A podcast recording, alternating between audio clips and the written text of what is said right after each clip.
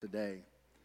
Philippians chapter 4, starting in verse 4, it says this Rejoice in the Lord always. I will say it again rejoice. Let your gentleness be evident to all. The Lord is near. Do not be anxious about anything, but in every situation, by prayer and petition, with thanksgiving, present your requests to God. And the peace of God, which transcends all understanding. Let me say that again. And the peace of God, which transcends all understanding, will guard your hearts and minds in Christ Jesus. So let me ask you a question this morning What is peace? When you think of the word peace, something more than likely comes to mind, but have you ever really thought about, well, what, what is peace? We light a candle today, anticipating peace returning to earth. But I know that we all have an idea in our head about what peace means or what we're longing for when we say, I want peace. Sometimes we just want peace and quiet, right? Sometimes we just want peace. There, there's something out there about the word peace. And I believe something, and this, as I was preparing for this message, this is really what I wanted to drive home. I believe that peace is something that many, many people, if not everyone, are desiring in their life. We're all looking for, for peace. But I believe that there's a great many people who will miss out and never gain peace simply because they're looking for the wrong thing. They're looking for the wrong thing. So, having a misunderstanding, if you will, of what peace is will cause you to pursue things that ultimately aren't going to end up being peaceful or end up in peace. So, something that's typically not me, I will just say that. I'm one of these people who likes to say, well, this is, this is what this is, and there's just something that was drilled in my head a long time ago that, that said if you're, if you're having to constantly explain to people who you're not, you're not doing a good enough job telling people who you are. And, and so that's just something that's been driven in me all my life. And I always, I, I tend to try to approach things from the positive. Let's look at this of what it is, what we're trying to do, where we're going. But today I can't help but explain, first of all, what peace is not. Because I believe there's a lot of people in life who are pursuing something that they think is going to be peace, but ultimately it is not peace. And so, if you will, allow me to share some of these things with you today. First of all, peace is not the absence of conflict. Peace is not the absence of conflict. You see, a lot of us are just working as hard as we can in our life to remove conflict, just get away from conflict. Or our concept of peace sometimes has to do with the contrast of war, if you will. We think about, well, we're either at war or we're at peace. But the truth is, peace is not the absence of conflict. Let me show you in Scripture even what Jesus is saying as it pertains to our world in our time where we are today. John 16 33. Jesus is speaking to his disciples, and he says these words I have told you these things all these teachings, the things that he's teaching his disciples. I've told you these things so that in me you may have, what's the word? Peace. You may have peace. In this world you will have, what's that word? Trouble. But take heart, I have overcome the world. So Jesus told us something in this one sentence right here. He told us that it is possible for two things to exist at the same time in this world. It's possible that they are side by side in our life peace and trouble. Now you go, that makes no sense. Well, it doesn't make sense if your idea of peace is the absence of conflict or the absence of trouble. But Jesus himself says it right here. I've told you these things so that in me you can have peace, but in this world you will have trouble. As a matter of fact, Look at the words closely. He said, We may have peace, but we will have trouble. You saw that? I told you these things so you might have peace. Because in this world, you will have trouble. And so this is what Jesus is explaining is that this peace that goes beyond understanding that we see in scripture, it's this peace that really if we follow the logic of the word it goes beyond our understanding, meaning that there are times that the peace that God is talking about doesn't necessarily make logical sense in my brain. So Jesus is saying that in this world I will have trouble, but at the same time I can have peace even in the midst of that trouble. What does that look like? when I get to points like this, I think there's times that people go, Pastor, aren't we wanting to reach people with the message of Christ? Why are you always talking about the things about Christianity that are hard, or maybe the things that are out there that this isn't the fun part of it, or this isn't the easy part out? Wouldn't you think that, you know, especially here at Christmas, we're going to have people visiting the church, and when you want to talk to them about how awesome it is to follow Christ and what all we need to do, and all that stuff is very, very true. But there's, a, there's something that I've come to learn in life, and there's something I believe and that is, I believe I've discovered that there are people who understand that if there is anything that is worthwhile in life, those things come with a cost. Right? If we're going to have things that are worthwhile in life, most of the time, those things have some sort of a cost. We realize that we don't just get to have things happen. And so I like to talk about these things to have an understanding that there is a benefit to following Christ. That there is a wonderful thing that happens when we choose to give our life to Christ and we choose to follow his ways, that we discover life in all of its fullness. We get it in all its ups and all its downs, and he's there with us walking through this life. But here's what it doesn't mean it doesn't mean that when you give your life to Christ, that all of a sudden all of your conflicts melt away. And I believe that there are people out there who would be going, Well, if, man, if you can guarantee me that all my conflicts melt away, I'm going to give my life to Christ. Well, I can't, I can't say that. Because the words of Christ say something absolutely different that in this world we will have trouble. As a matter of fact, he goes even further. Matthew 10 34, Jesus says these words Do not suppose that I have come to bring peace to the earth. I did not come to bring peace, but a sword. Wait a minute. We sing all these songs at Christmas time, peace on earth, goodwill to men, and all that. What in the world is Jesus talking about? You know, there's oftentimes when I'm studying that I come across sections in books that just say things better than I could ever articulate them, so I just tend to take them and share them with you. So I'd like to read this to you. It says in the text of Luke 2:14 in the King James version, it's led generations of people celebrating Christmas to promote the false notion that Christ brings peace on earth, goodwill to men. You sang that song? We've sung that song. Instead, what the words say is Jesus promises peace on earth to men of goodwill, to those on whom his favor rests, to those who welcome Christ, he offers peace. Such Peace brings the wholeness of restored relationships with God and interpersonal reconciliation. That sounds like peace, doesn't it?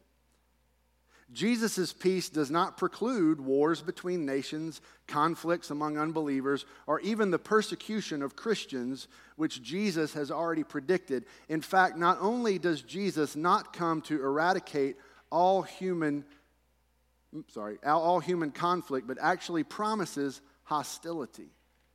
You see, Jesus understands that there are times that those who are following Christ are going to be offensive to the world. And so, in absolutely choosing to follow Christ, there's going to be people who come against what you're following. So, the act of actually following Christ does not remove us from conflict, and yet at the same time, it offers peace. Why? Because when you read this verse closely, do not suppose that I have come to bring peace to the earth. You'll catch this right here. When Jesus came, peace was on earth, but peace was not brought to the earth. Peace was in the person of Jesus on the earth, but peace in its totality was not brought to the earth yet. That's why we light this candle. Because the day is coming that when Christ comes again and peace comes to earth in the form of Jesus Christ, he will also bring peace to the earth. And that's why we sing those celebrations, and that's why we look forward to. it. It's not a bait and switch, but we have to have the right concept of what peace truly is, and it's not the absence of conflict. You know, the second thing that happens that we sometimes pursue, we pursue this absence of conflict, but peace is not a feeling either. Peace is not a feeling. Feelings are fleeting, aren't they? And there are many of us in life that go back to a time where we, where we had a feeling, and often we, re, we try to recreate the circumstances around a certain feeling so that we can continue to feel this feeling over and over again. That sounds more like addiction than peace to me. And it really does when you think about it. Is that we have this one experience that we try to create over and over again, but the truth is that we can't ever really go back and recreate these feelings, but we like these feelings. And so we're pursuing this feeling of peace. And that's really not peace, it's just a moment in time. And it's very difficult to recreate these things over and over again. But if you're not careful, your feelings will draw you to try to pursue things that will never end up in peace. Again, Scripture teaches us this. Jeremiah 17, 9 and 10 says this The heart is deceitful above all things and beyond cure. Who can understand it? I, the Lord, search the heart and examine the mind to reward each person according to their conduct, according to what their deeds deserve. So here's the truth that Scripture teaches us here is that our hearts, our desires, our feelings, the things that we want, they can mislead us in life. And if they are the sole source of what we're looking for for peace and in decision making, they're actually going to lead us astray. Now, some of you go, that's kind of harsh, but hold on a minute. How many of you have ever raised a child? And how many of you have ever looked at that child going, I know what you're feeling, I know what you're thinking, I know what you're wanting, but I can tell you from truth and from experience that what you're wanting to go after is not going to get you what you really want? You ever had that conversation? This is the conversation that God is having with his children as well. I know you feel like that you're going to pursue these things and they're going to bring you satisfaction, but those, satis- those feelings will never satisfy. The heart is deceitful. Now, I want to be real careful with this. I said that our feelings should not be the sole source of decision making.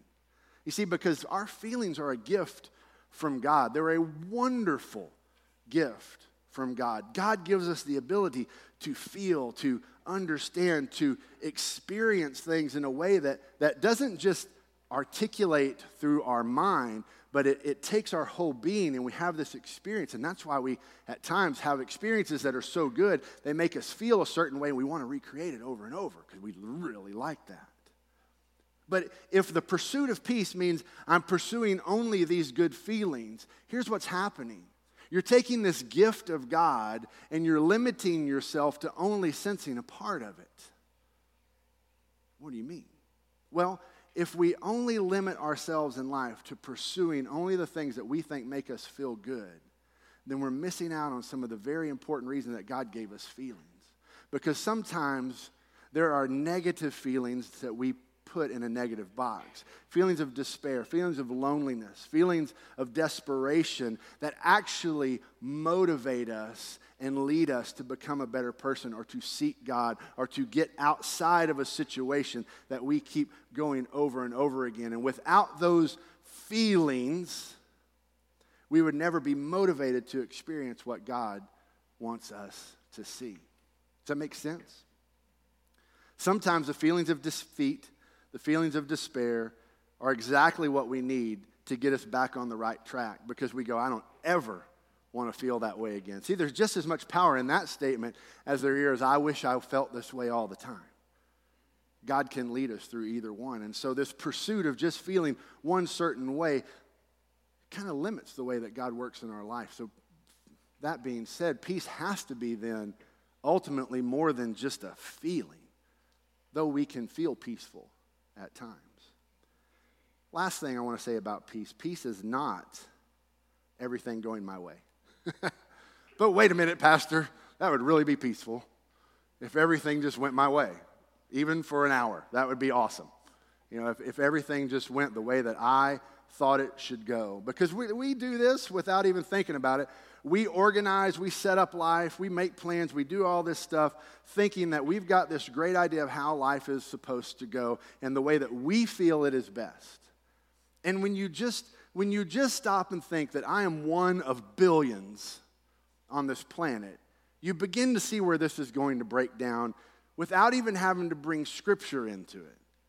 Because you just begin to think, well, if my way is best, that means that somebody else is going to have to sacrifice what they think is best, which is going to bring conflict, which is why in this world you're going to have trouble, which is why you can't pursue peace as a feeling, which, ah, you see where this is all going?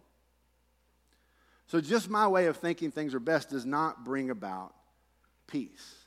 We have to give room in our lives to this truth that if we are people who claim to have put our faith in God, that we have to bring ourselves to a place where we say, ultimately, no matter what I face in life, God's way is best, not mine. And that's when we begin to see peace. When we say, I'm going to do this God's way, not my way. My way is ultimately not going to bring this peace. My way, I don't know necessarily where it's leading, but I know what Scripture says. I want to share two verses with you about this. The first verse is found in Proverbs 14 12. And this is the words it says, There is a way that appears to be right, but in the end, it leads to death. That's just a truth for all of us. There's a way that appears to be right. I think this is right. I think this is the way that I'm going. But if it is not God's way, it ends in death. And let me share with you the second verse. It's in Proverbs 16 25. And it says, There is a way that appears to be right, but in the end it leads to death. Did y'all know that was in there twice? It is. It's in there twice. I think they're trying to make a point. To say all of us struggle with this feeling and this motivation that's inside of us that says, I want life to be set up my way, the way I think it should go, the way that I think it should all be organized. And we think if it works out this way, it's going to be awesome. And God says, no, it actually leads further away from peace. It actually leads to death. And y'all might think that sounds very severe, but here's the truth. Ultimately, we are all brought to the crossroads of life where we say, Do I want things my way or do I want things God's way? And we have to bring ourselves to answer that question in life. So, why would we answer it God's way? Well, the simplest way that I can state what peace is this morning, let's get to the good stuff. Peace as simple as I can put it is this it's the presence of God. Peace is the presence of God. John 14, you heard part of this this morning already. Starting in verse 23, Jesus replied, Anyone who loves me will obey my teaching. My Father will love them, and we will come to them and make our home with them. Anyone who does not love me will not obey my teaching. Now, it doesn't say this, but if he, if he says that anyone who loves me will obey my teaching, and me and the Father will come and we'll make our home with him. But anyone who does not obey my teaching, does not love me, will not obey my teaching, the inference here is that we won't come and be with you. We won't make our home there. We're not invited. It says, These words are not my own, they belong to the Father who sent me.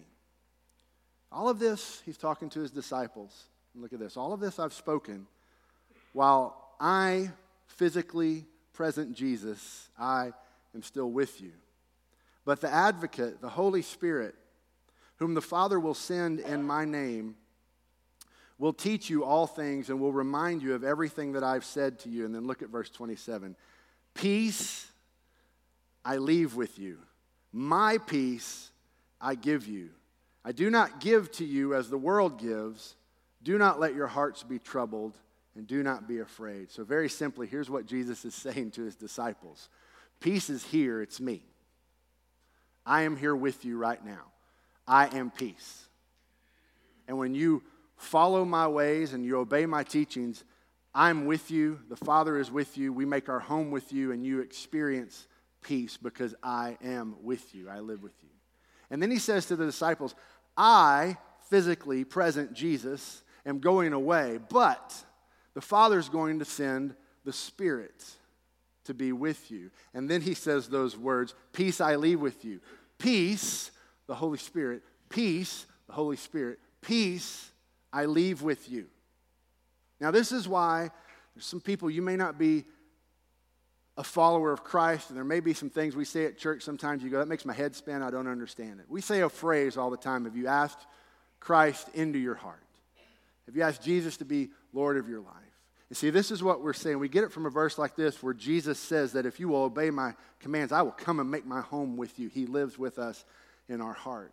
But we know it's not physically present Jesus anymore because he ascended into heaven. And scripture tells us that he will come back just as he ascended into heaven. And that's why we light this candle looking forward to the peace that he's going to bring to earth and to the earth. But he says that I'm leaving, but the Father is sending my Spirit, the Holy Spirit, to be with you. And so, right now, in dwelling in the lives of people who have claimed to follow Jesus Christ, who obey his teaching, is the Holy Spirit, who provides peace in the midst of conflict, who provides peace in the midst of turmoil, who provides direction in life when you don't know where to go who provides understanding at times that we don't understand. It's a peace that goes beyond understanding. There's a verse or a passage, if you will, in Scripture that you're probably familiar with, even if you haven't been around church, that exemplifies this in a very beautiful way. It's Psalm 23. It says, The Lord is my shepherd, I lack nothing. He makes me lie down in green pastures, He leads me beside quiet waters. He refreshes my soul. He guides me along the right paths for his name's sake. Look at these words. Even though I walk through the darkest valley, I will fear no evil, for you are with me. Your rod and your staff, they comfort me. You prepare a table before me in the presence of my enemies. You anoint my head with oil. My cup overflows. Surely your goodness and love will follow me all the days of my life, and I will dwell in the house of the Lord forever. Peace on earth is the coming and the presence of Jesus. It's Emmanuel, God with us. If you want peace, in life, seek God's presence. If you want peace in life. Well, Pastor, does that mean all my conflict's going to go away? No. But you'll have peace. Well, does that mean everything's going to be easy? No. But you're going to have peace. Does that mean everything just turns out the way that I think that it should? No. But you'll have peace. And even though you'll walk through the darkest valley, He'll be with you. You know, the flip side of that promise, too, is even though you walk on the highest mountain, He'll be with you. And there's peace that comes in the valley, and there's peace that comes in the joy of the mountain. But God is there, the constant with you through it all. He will bring peace in the midst of any situation in life because His presence is with us. Right now, it's the Holy Spirit. But we light the peace candle today, and we remind ourselves that we long for the day when peace returns to the earth in person in the presence of Jesus Christ. Would you pray with me today? You can know peace today. Jesus offers an invitation to follow his way, to obey his teachings, to come to a point in life where you admit that my way is not the right way, but God, your way is. And Scripture teaches that then if we will follow the commands of Jesus, that He will come and make His home with us, and the Father will live with us. It's a point of decision you come to in life that you say, God, I want what you have for me more than anything else. And if you've never made that decision to follow Jesus in that way, I pray that you would do that today with heads bowed and eyes closed, you can pray a prayer in your heart. God knows your heart. You can say words to Him like this God, I want your peace. I pray you would come into my heart, that you would forgive me of my sins, and that you would help me to know how to follow you each day.